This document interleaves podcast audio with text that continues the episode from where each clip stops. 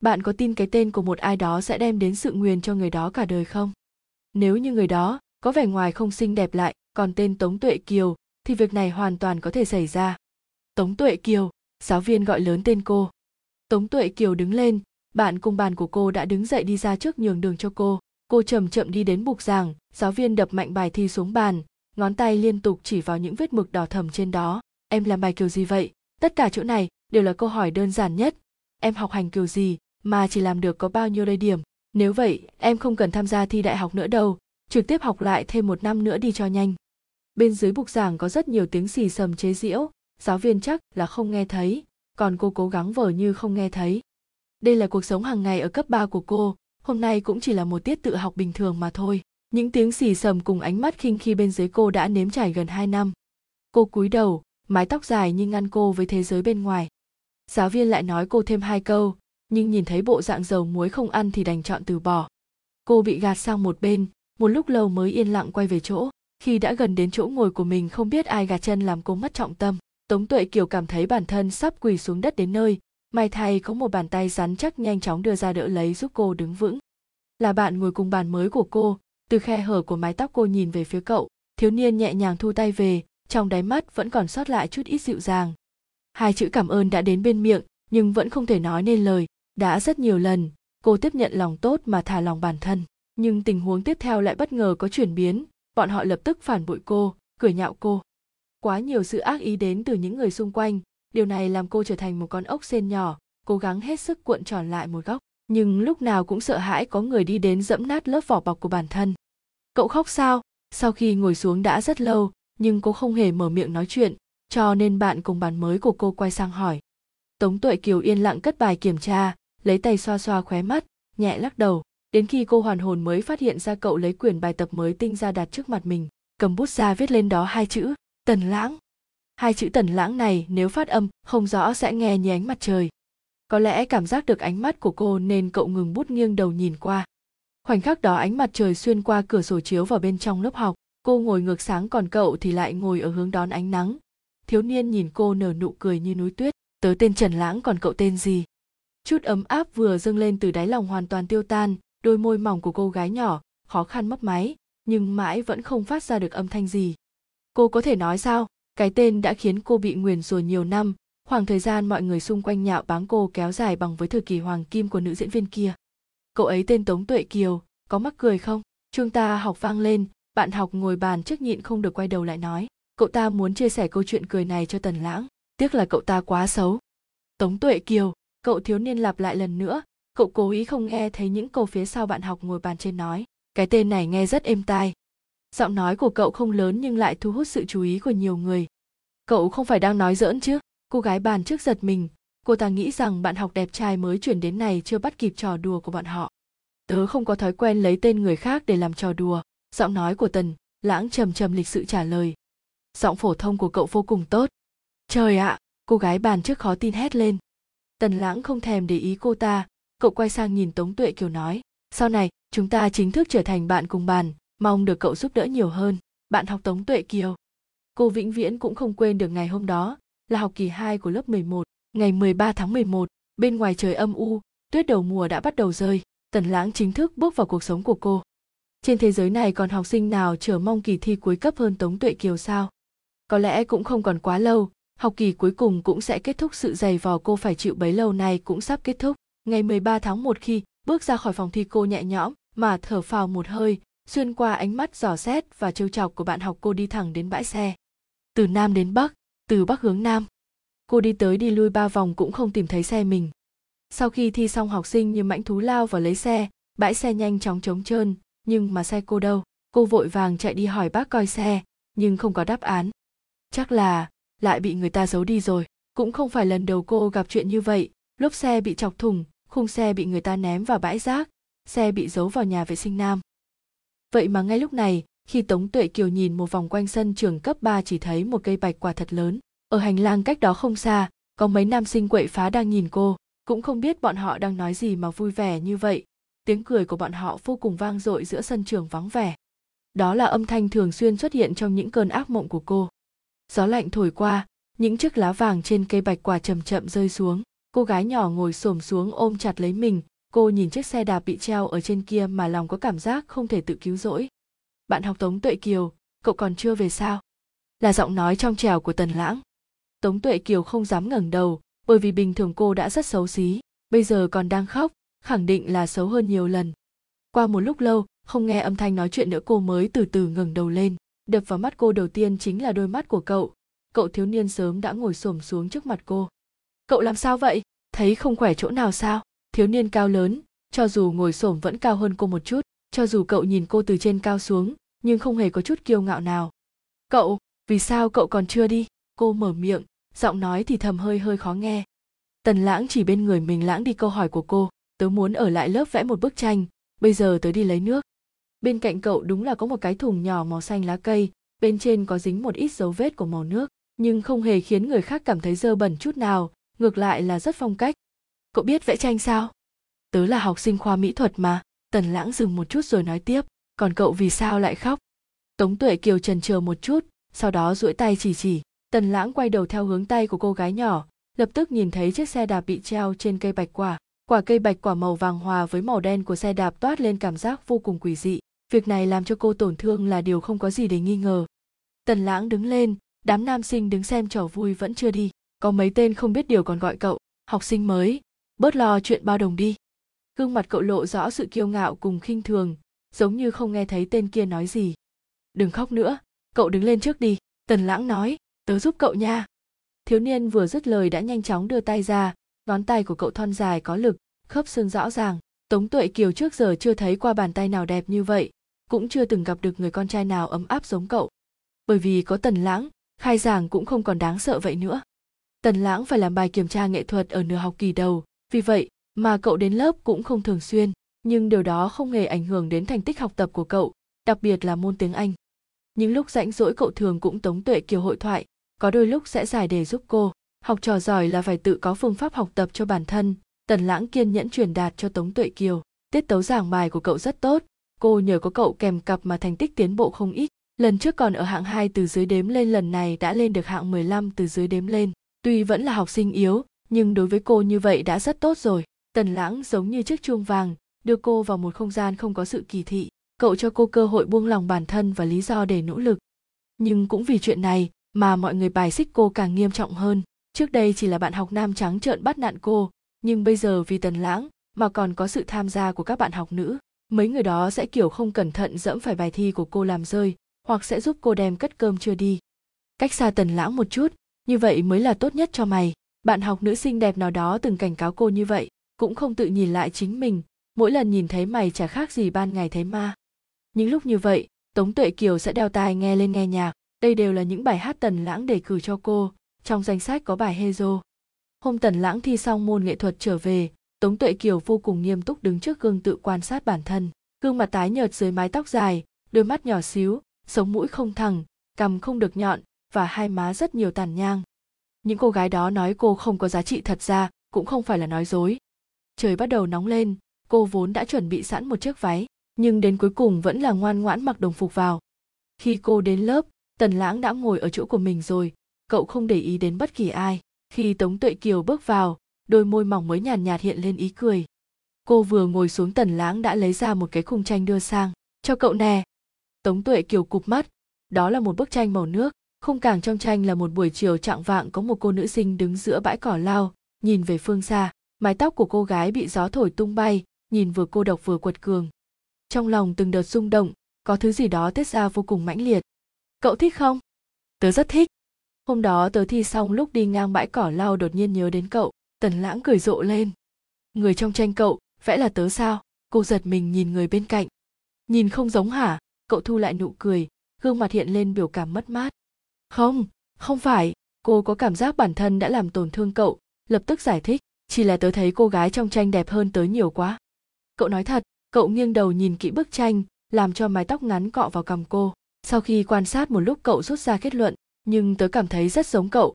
Có lẽ là do tài nghệ của tớ tốt đó tống tuệ kiều cậu nhất định phải tin tớ, cũng như tin tưởng chính bản thân. Tự tin lên. Nhất định là kiếp trước cô đã làm việc tốt nên kiếp này mới may mắn gặp cậu. Chuông vào học vang lên, tống tuệ kiều im lặng cất bức tranh đi. Đại biểu khóa tiếng anh đứng trên bục giảng bắt đầu đọc bài, cô nhỏ giọng cất lời ở giữa âm thanh ồn ào xung quanh. Tần lãng, cảm ơn cậu. Thiếu niên nghe vậy thì cười nói, cậu thích là tốt. Buổi tối hôm đó cô lấy bức tranh bên trong cặp ra, cẩn thận đặt ở đầu giường, kính mắt phản xạ hình ảnh gương mặt cô hình như cũng không có xấu lắm. Cuộc thi nghệ thuật kết thúc, tần lãng không cần mỗi ngày đều phải vẽ tranh nữa. Thế nên cậu đã hứa với tống tuệ kiều mỗi ngày tan học cả hai sẽ về nhà cùng nhau. Cậu hình như không có ý định cùng các bạn học khác kết bạn, cứ cố chấp ở bên cạnh cô chẳng khác gì vệ sĩ. Những người khinh thường cô mỗi ngày một ít, thành tích của cô cũng tiến bộ lên từng ngày. Dưới sự trợ giúp của tần lãng, cô đã có thể đứng tầm giữa giữa lớp. Bởi vì tiến bộ quá lớn, nên cô có cảm giác thế giới cũng dịu dàng với mình hơn.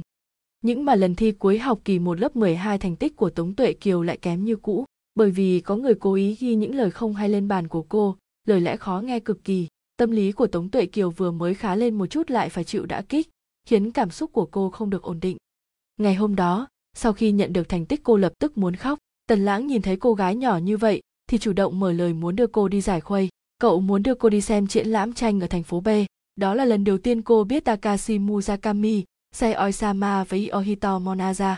Những bức tranh của họ không giống với kiểu cổ điển của các nghệ thuật gia vĩ đại, mà nó đi theo một phong cách khác. Chẳng hạn như tranh của Takashi Muzaka đều là những bông hoa xinh đẹp và những gương mặt hạnh phúc. Sai Oisama lại thích vẽ những cụ già, còn về phần Iohito Monaza lại là những cô gái đáng yêu nhưng không kém phần tinh nghịch. Bọn họ đi dạo trung tâm triển lãm cũng khá lâu, cho đến khi mệt thở không ra hơi mới lưu luyến rời đi cả hai đến McDonald's dùng cơm. Trong lúc chờ đồ ăn tần lãng cũng không chịu để cô giúp cầm dĩa, bởi vì cậu nói, con gái sinh ra là để nâng niu chăm sóc. Tống Tuệ Kiều ngồi tại chỗ buồn chán mà dùng ống hút thổi bong bóng nước trong ly coca, bong bóng nước nổi lên giống như sự hạnh phúc trong lòng cô lúc này. Cậu đang nghĩ gì đó? Cậu đã ăn xong một cái hamburger, vừa lao tay vừa hỏi cô. Nghĩ đến cậu. Đây hoàn toàn là phản ứng tự nhiên, vậy mà Tống Tuệ Kiều lại vì chuyện này mà hai má đỏ ửng cô căng cứng ra đầu giải thích ý của tớ là, tớ đang nghĩ thành tích của cậu tốt như vậy sao lại thi nghệ thuật? Dù sao, ở cấp 3 mọi người đều ra sức chăm chút vào thành tích văn hóa, chọn nghệ thuật chẳng khác nào một kẻ lập dị. Hai người ngồi cạnh của sổ sát đất, khi cô nhìn cậu cô phát hiện ra vành tai cậu hơi đỏ lên dưới ánh nắng mặt trời. Bạn học tống tuệ kiều, cậu cũng cảm thấy nghệ thuật không phải là môn học đứng đắn sao? Cô cảm thấy có chút trột dạ không phải vậy đâu. Cậu thông minh như vậy chắc chắn có thể nhìn ra cô đang trột dạ nhưng mà tần lãng không hề tức giận nhẹ nhàng nhấp một ngụm nước chanh cậu hỏi tiếp, vậy cậu có thích buổi triển lãm tranh hôm nay không? Tống tuệ kiều gật gật đầu. Thiếu niên vui vẻ cười rộ lên, tớ cũng rất thích, nghệ thuật khiến con người ta vui vẻ. Vì lý do này mà cậu quyết tâm theo đuổi sao? Cô ngẩng đầu hỏi. Tần lãng nhìn cô, đôi đồng tử dưới ánh nắng mặt trời biến thành màu hổ phách, mặt cô càng nóng hơn, vừa muốn quay đầu đi chỗ khác đã nghe cậu nói tiếp. Còn một lý do khác là vị nghệ thuật rất công bằng. Tống tuệ kiều khó hiểu, công bằng đúng vậy, khi tần lãng nói chuyện, thì hơi cúi người xuống, ánh mắt nghiêm túc nhìn thẳng vào mắt cô. Vẽ tranh không giống như giải toán, nó không có đáp án chính xác, mỗi người đều có thể có đáp ân cho riêng mình, chỉ cần nó khiến cậu rung động thì nó là một tác phẩm hoàn hảo, giống như chỉ là cái bình hoa, nhưng dưới ngòi bút khác nhau sẽ mang một phong thái khác nhau. Trong nghệ thuật không có thứ gọi là đúng sai, cậu nhìn xem, nghệ thuật chính là như vậy đó, nó tạo nên thế giới riêng của mỗi người thành lập nên tiêu chuẩn của mỗi người nó mang tính chủ quan và cái tôi cá nhân, tuyệt đối không bởi vì ánh mắt của người khác mà thay đổi. Nên là tớ đặc biệt thích nghệ thuật. Cậu nói tiếp, bởi vì trong thế giới mà nghệ thuật tạo ra tớ cảm thấy bình đẳng và tự do. Không có tiêu chuẩn chung. Không có đáp án tuyệt đối. Mỗi người đều tự do, bình đẳng. Giọng nói của cậu cực kỳ chân thành, còn có ánh mắt vô cùng kiên định nhìn cô. Ngay lúc này đây, cô đã hiểu rõ nguyên nhân tần lãng muốn đưa mình đến nơi này. Tớ hiểu rồi, tớ sẽ cố gắng học hành tuyệt đối không để cho người khác ảnh hưởng nữa. Tống tuệ kiều cúi đầu. Bởi vì thẹn thùng nên cô cúi đầu rất nhanh, vì vậy mà bỏ lỡ mất khoảnh khắc trên mặt thiếu niên nở nụ cười trong đôi mắt cậu lấp lánh cả bầu trời sao. Cả một kỳ nghỉ hè dài không được nghỉ ngơi, bởi vì những học sinh thi đại học không được phép nghỉ hè. Mùa thu rất nhanh đã đến kéo theo đó là những buổi thi thử căng thẳng, bất cứ ai cũng chuẩn bị tâm lý bước lên chiến trường. Thi đại học giống như thiên quân vạn mã cùng qua cầu, giáo viên chủ nhiệm dõng dạc tuyên bố ngày mai là cuộc họp phụ huynh trước kỳ thi, phụ huynh của ai cũng phải có mặt. Tôi sẽ trao đổi thành tích và biểu hiện gần đây của từng người cho bố mẹ các em. Bên dưới bục giảng là những tiếng thở dài ngao ngán, sắc mặt tống tuệ kiều đột nhiên trắng bệch. Cô tổn rất nhiều công sức mới có thể nhờ một người bà con xa tới họp phụ huynh. Khi cô dẫn phụ huynh của mình vào lớp, ngay chính khoảnh khắc đó tống tuệ kiều thật sự bị sốc. Trên bảng đen là một dòng chữ cực kỳ to. Tần lãng thích tống tuệ kiều, con gái của một tên tội phạm giết người kết thúc bằng vô số dấu chấm than, chẳng khác nào là những cú nện búa vào đầu cô. Ngây ngẩn hồi lâu, cô bất ngờ phát điên nhào lên bảng dùng sức mà lau mà xóa dòng chữ kia, nhưng có xóa thế nào cũng không xóa được sự thật. Cô quay đầu nhìn bên dưới bục giảng, tất cả đều là phụ huynh của các bạn học, trên gương mặt ai cũng lộ rõ sự khinh thường, ánh mắt của họ giống như đang nói, mau nhìn đi, nó là con gái của một tên giết người đó. Cô lùi về sau hai bước, nhanh chóng vứt bỏ khăn lau bảng quay đầu chạy đi không màng tất cả điên cuồng chạy về phía trước. Nếu có thể chạy đến thế giới bên kia luôn thì tốt rồi, nhưng mà điều đó là không thể. Cuối cùng cô vẫn phải dừng lại, ngây ngần nhìn ánh đèn xanh đỏ phía trước, bên tai sấm chớp ầm ầm, rồi nhanh chóng là một trận mưa to ập xuống. Thế giới xung quanh thật náo nhiệt, cô tìm mãi vẫn không tìm được chỗ trốn. Khi cô về đến nhà đã rất khuya, ở phía xa xa có người bung dù đứng dưới đèn đường đợi cô. Cô gái nhỏ muốn quay đầu trốn tránh, nhưng đã không còn kịp. Tần lãng đi tới dùng dù che khuất đỉnh đầu cô. Tống tuệ kiều nhìn vào đôi mắt cậu, không thể nói bất cứ điều gì. Cuối cùng vẫn là cậu mở miệng nói trước, giọng nói của cậu nghẹn ngào, vẻ mặt thật sự rất sốt ruột. Cậu đã đi đâu vậy? Làm sao mà ướt hết thế này? Cô gái nhỏ cúi đầu rất lâu, sau đó không biết dũng khí từ đâu đến, lạnh nhạt nhìn người đối diện. Tần lãng, cảm ơn cậu, nhưng sau này đừng đến tìm tớ nữa. Tớ là con gái của tội phạm giết người. Cậu yên tâm, ngày mai tớ sẽ đi nói với chủ nhiệm xin chủ nhiệm đổi chỗ nói xong rồi cô lại muốn trốn chạy, nhưng thiếu niên đã nhanh hơn một bước giữa chặt tay cô. Có lẽ là sợ người trước mặt vùng ra cậu dứt khoát ném, rủ xuống đất dùng sức giữ cô thật chặt. Mưa xuân có dấu hiệu lớn hơn, tiếng sấm chớp vang dội như muốn nứt toác bầu trời. Hai người giằng co trong màn mưa, người con gái dùng hết sức muốn tránh thoát sự không chế nhưng người con trai cắn răng kiên quyết giữ chặt lấy. Tống tuệ kiều ở trong màn mưa thiếu niên dùng sức gào lớn tên cô, nhưng mà tớ vẫn muốn ngồi cùng bàn với cậu lúc nói ra những lời này âm thanh của cậu không lớn lắm, nhưng cô có thể nghe rõ trong lời nói của cậu mang theo sự tức giận, tủi thân còn có cả đau lòng. Vì sao phải đau lòng chứ? Cô cũng chỉ muốn bảo vệ cho cậu mà thôi. Ngồi cùng bàn với tớ, sẽ không tốt đối với cậu. Trong lòng dối như tơ vò, vì vậy mà nói năng cũng trở nên lộn xộn.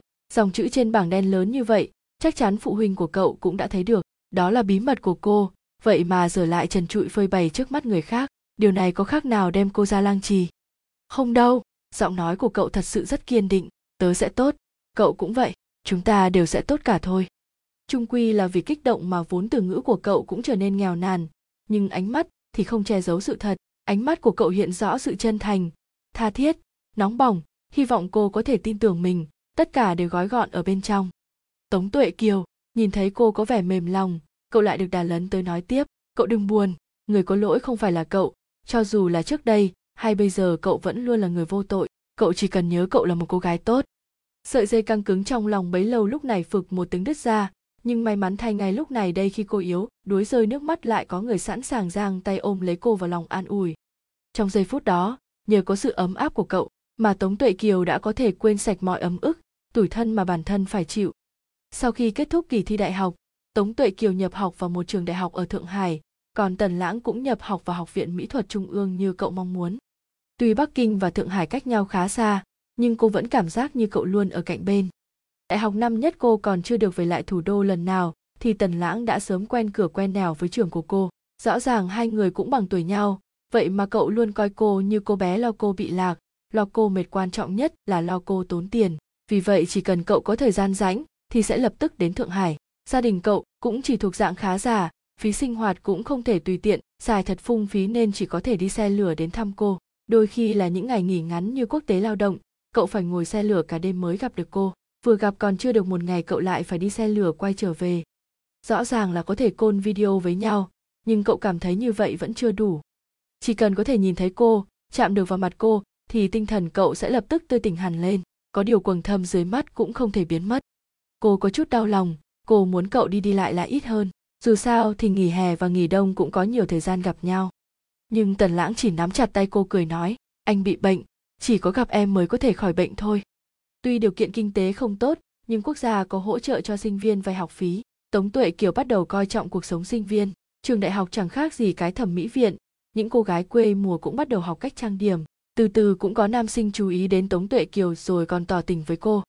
Trong kỳ thi cuối cùng của tân sinh viên, môn của cô thi khá muộn nên phải ở lại trễ bỗng nhiên một ngày kia, nam sinh khoa kỹ thuật điên cuồng theo đuổi cô thời gian qua bất ngờ ở dưới lầu ký túc xá đứng giữa vòng nến xếp hình trái tim, ôm một bó hoa hồng to không ngừng gọi lớn tên cô. Tòa nhà ký túc xá chỉ còn lại mấy người, mà cậu ta còn gọi lớn tiếng như vậy thật sự khiến tống tuệ kiều sợ hãi, mà muốn nhanh chóng chạy ra dẹp loạn.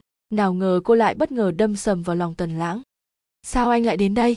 Thiếu niên ôm chặt cô gái nhỏ trong lòng. Tống tuệ kiều ngẩng đầu khó hiểu nhìn người trước mặt, quên mất luôn cả sự việc cần phải giải quyết cậu mỉm cười dịu dàng, anh tới rước em về nhà, nhưng mà kiều kiều nhỏ của anh, em có lén lút làm chuyện gì trái lương tâm sau lưng anh không đó? Vốn là mối quan hệ trong sạch, nhưng bị cậu cha hỏi như vậy làm cô cũng có chút chột dạ. Thật sự không có mà, em với cậu ta không có quen nhau. Trước khi chữ cậu ta được phát ra, thì cánh tay còn lại của tần lãng đã luồn ra sau đầu cô, trong giây phút cô còn đang ngơ ngác cậu đã lấp kín môi cô. Một năm qua thời gian hai người gặp mặt không nhiều cậu đối với cô vẫn luôn trân trọng và yêu thương. Nhưng mà lúc này đây, nụ hôn của cậu vừa nặng nề vừa gấp gáp, giống như không thể chờ được nữa. Từng bước tiến sâu vào bên trong mong muốn tìm được gì đó lấp đầy cảm xúc trong lòng, nụ hôn của thiếu niên bá đạo làm cho cô gái nhỏ có chút nghẹt thở. Cô không biết phải phản ứng thế nào cho đúng, cuối cùng chỉ có thể vươn tay ra nắm chặt áo ở hai bên eo cậu, muốn giúp bản thân quên đi hồi hộp và thẹn thùng trong lòng. Linh hồn của cô giống như sắp bị cậu câu mất sau khi nụ hôn kết thúc, tống tuệ kiều cảm thấy hai chân bùn rùn không đứng vững. Nếu không phải có cánh tay rắn chắc ở sau lưng vẫn luôn đỡ cô. Trung quy là nam sinh khoa kiến trúc kia, cũng không nghĩ tới lời từ chối của tống tuệ kiều lại như cái tát vào mặt cậu ta. Và hoàn cảnh đó, cô lại công khai hôn môi với bạn trai. Những việc thế này, có người sẽ nhẹ nhàng nhắc nhở, nhưng có những người sẽ dùng trăm ngàn cách để tuyên bố chủ quyền của mình. Sau khi chuyện lớn như vậy kết thúc, mọi người đều biết tống tuệ kiều có một người bạn trai vô cùng đẹp trai còn rất dịu dàng không còn người nào muốn tỏ tình với cô nữa, cuộc sống của cô ở đại học cũng thoải mái hơn. Đại học năm 2 cũng gần kết thúc, có hôm bạn cùng lớp bất ngờ hỏi cô, tống tuệ kiều, sao cậu không bao giờ đến chỗ của bạn trai mình vậy? Cậu không sợ cậu ấy bị người khác cướp mất sao? Bạn trai cậu có điều kiện tốt như vậy. Đúng vậy, cậu ấy thật tốt. Sau đó bạn học đó còn nói gì nữa, nhưng cô đều không nghe thấy. Đầu óc cô lúc này chỉ toàn hình bóng của tần lãng. Lời nói của bạn học ban nãy liên tục vang lên trong đầu cô, cậu ấy sẽ bị cướp mất bị cướp mất. Bây giờ cô mới ý thức được việc tần lãng là người tốt, không phải chỉ có một mình cô nhìn thấy, mà người khác cũng nhìn thấy. Đại học năm ba khai giảng chưa bao lâu, đã sắp đến sinh nhật tần lãng. Bởi vì sắp tới cậu sẽ tham dự một cuộc thi toàn quốc, nên phải chăm chỉ luyện tập vẽ tranh, không có thời gian đi tìm cô. Tống tuệ kiều cẩn thận chọn quà cho cậu, sau đó mua vé xe nhanh chóng trở về bắc kinh để cho cậu một bất ngờ. Quà thì đã chuẩn bị xong, đến lúc mua vé lại phát hiện toàn bộ vé đều đã bán sạch lên mạng tra thử cũng không khác là bao, vé máy bay giá rẻ đều đã bán hết. Học phí đại học của tống tuệ kiều là dựa vào học bổng quốc gia, phí sinh hoạt cũng dựa vào học bổng. Cô vừa mua cho tần lãng một món quà cũng khá đắt, căn bản là không còn tiền mua vé máy bay. Trong lúc cô đau lòng muốn khóc đến nơi, thì cuộc thi âm nhạc toàn quốc dành cho sinh viên lại được tổ chức ở trường của cô. Quy tắc dự thi rất đơn giản, chỉ cần lên đó hát là được. Nếu hát hay bên ban tổ chức sẽ tặng vé máy bay đến thủ đô để nghỉ quốc khánh. Đây là cơ hội thật sự hiếm có đúng ngày diễn ra cuộc thi, một người hướng nội như cô, lại bởi vì muốn gặp cậu mà tự tin đứng trên sân khấu, trước mặt tất cả sinh viên trong trường. Tiếng trống vang lên trong lòng như tiếp thêm dũng khí cho cô gái nhỏ, tống tuệ kiều nhẹ nhàng bước lên sân khấu, mà không hề lo lắng. Nhưng đến khi giám khảo mở miệng cô mới bất ngờ trợn tròn mắt, thì ra trước khi biểu diễn còn phải giao lưu. Bạn học, em có thể chia sẻ với mọi người lý do em tham dự cuộc thi lần này không? Dạ là vì mồ hôi lạnh chảy dọc theo sống lưng đầu óc cô bắt đầu rối loạn, chỉ có thể thành thật trả lời, em muốn đến bắc kinh gặp bạn trai, nhưng em không đủ tiền mua vé máy bay. Bên dưới sân khấu lập tức vang lên một chàng cười to, điều đó làm cô nhớ lại quá khứ kinh khủng kia. Nhưng mà giám khảo đã nhanh chóng cứu nguy cho cô cô ấy mỉm cười vô cùng thân thiện, như vậy mới là tình yêu chứ, có gì mà phải ngại đâu, tôi thấy rất tốt. Vì lo lắng mà chân tống tuệ kiều bắt đầu run lên, tay cô cũng run, nhưng biên độ nhẹ hơn. Nhưng khi âm nhạc bắt đầu vang lên cảm giác sợ hãi này bị giai điệu cuốn đi thật xa cô nhắm mắt lại nhẹ nhàng cất tiếng hát vẫn là bài hát quen thuộc đó Hezo của Maria Carey. Từ trước đến giờ cô chưa bao giờ hát trước mặt bất cứ ai, nhưng giờ phút này, trong lòng cô giống như có một loại năng lượng, là từ khi bắt đầu gặp Tần Lãng thì có loại năng lượng này. Ở những năm tháng tăm tối kia nó giúp cô không ngừng tự nhìn nhận bản thân, vượt qua hết toàn bộ chứng ngại mạnh mẽ vươn lên khỏi mặt đất. Sáng người của Tống Tuệ Kiều thuộc dạng mỏng manh, mảnh mai, cho nên không ai ngờ đến việc cô có một giọng hát vô cùng nội lực. Bởi vì hồi hộp mà Tống Tuệ Kiều vẫn luôn nhắm mắt, cũng vì vậy mà cô đã bỏ lỡ khoảnh khắc giám khảo và toàn bộ sinh viên trợn mắt kinh ngạc nhìn mình. Sau khi hoàn thành bài hát cô thuận lợi nhận được vé máy bay đến Bắc Kinh. Cô vui đến mức không biết nói gì mới bộc lộ, được hết cảm xúc lúc này, mặc kệ máy quay, vẫn đang chĩa thẳng vào mình cô nhanh chóng gọi điện cho Tần Lãng. Tần Lãng, Tần Lãng. Ngày 11 này, em sẽ đến Bắc Kinh thăm anh, anh nhất định phải ngoan ngoãn ở yên đó chờ em đến nha. Trước khi cô nói chuyện còn có chút nức nở vì xúc động khiến cho Tần Lãng ở đầu dây bên kia lo lắng, không biết chuyện gì. Cậu vội vàng vứt bút vẻ xuống đất nhanh chóng đứng bật dậy, sau đó lại nghe cô nói, mình ngoan ngoãn ở đó, đợi cô đến tìm, thì cảm giác lo lắng bấy giờ mới từ từ tiêu tan. Được, thiếu niên siết chặt điện thoại, dịu dàng cười đáp, anh sẽ ngoan ngoãn đợi em đến, sau khi em đến toàn bộ chi phí anh thay em trả. Một năm sau, Tống Tuệ Kiều đến sân bay tiễn Tần Lãng. Hiện tại cậu muốn đến Anh Quốc làm sinh viên trao đổi ở Học viện Nghệ thuật Hoàng gia, mà cô với tư cách là quán quân của cuộc thi hát nên bắt buộc phải ở lại Bắc Kinh tham dự khóa huấn luyện chuyên nghiệp của một công ty để chuẩn bị ra mắt album đầu tiên trong đời của bản thân. Tuy là trước đây, một người ở Bắc Kinh một người ở Thượng Hải, nhưng chỉ cần ngồi xe lửa mấy tiếng thì đã có thể gặp mặt, nếu không ngại vất vả thì cuối tuần nào cũng có thể gặp nhau. Nhưng hiện tại muốn gặp nhau nhất định phải đi máy bay lại còn tốn rất nhiều thời gian. Tình huống bất ngờ thay đổi, cả hai đều quyến luyến không nỡ rời xa nhau. Tống Tuệ Kiều siết chặt eo cậu, tủi thân mà khóc, nước mắt bên dưới kính dâm không ngừng rơi xuống, lấp lánh dưới ánh đèn ở sân bay. Tần Lãng thấy có gì đó không đúng lắm, nhẹ nhàng đẩy cô ra mới phát hiện cô đang khóc, mặt mũi giàn giụa nước mắt, cậu lại lần nữa ôm cô vào lòng không ngừng dỗ dành, bảo bối ngoan nào, bảo bối ngoan không khóc nha, bảo bối mau nín đi, anh sẽ sớm trở về với em được không? Sau khi dỗ dành cô xong cậu lại bắt đầu suy nghĩ lung tung, trong lòng cảm thấy hơi khó chịu. Sau khi anh đi em phải tự chăm sóc bản thân cho tốt biết không? Em biết rồi. Đúng giờ thì phải ăn cơm, nhất định không được giảm cân, dù sao, em cũng không có mập. Vâng ạ. Em là người đã có bạn trai, cho dù ở công ty có gặp được trai đẹp cũng không cho phép em nhìn có biết không hả? Tống Tuệ Kiều bị anh cảnh cáo nên ngoan ngoãn gật đầu theo quán tính, sau đó lại ngây ra. Em có đồng ý không hả? Giả ngốc gì chứ? Tần Lãng nhìn thấy cô không nói gì thì cho mày thúc giục.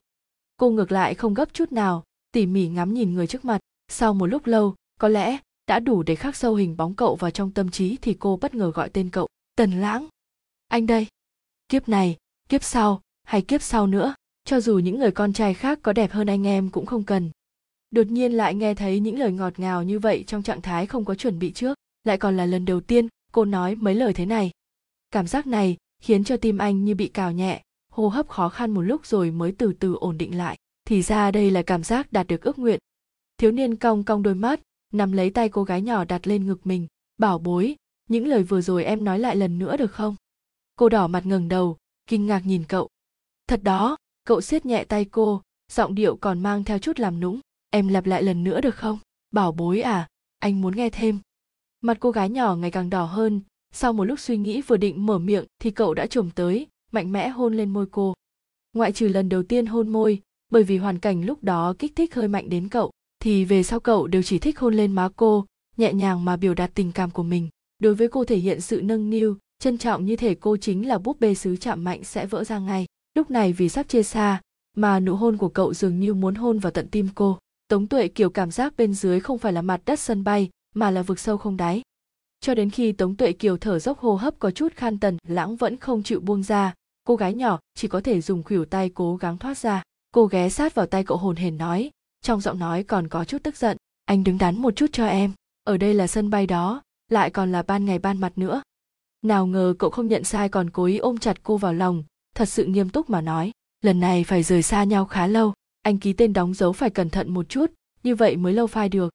Cuối cùng vẫn là cô rời đi trước cậu, bởi vì cậu nói muốn nhìn cô lâu thêm một chút cô cho rằng bản thân có thể đi thẳng một mạch ra ngoài, nhưng vẫn là không nhịn được mà quay đầu lại. Tần lãng vẫn đứng đó, ánh mắt cậu lưu luyến nhìn theo bóng dáng cô. Không khác gì một giấc mơ. Lần đầu hai người gặp nhau cô còn không nghĩ rằng cậu lại là giấc mộng đẹp nhất cả đời này của mình. Công ty đào tạo idol dốc sức xây dựng hình ảnh cho cô, vậy nên vừa mới xuất đạo tống tuệ kiều đã nhanh chóng bạo hồng. Bây giờ tên của cô không phải thứ người khác có thể tùy tiện đem ra làm trò cười, bởi vì giờ đây nó đã là một huyền thoại của giới âm nhạc.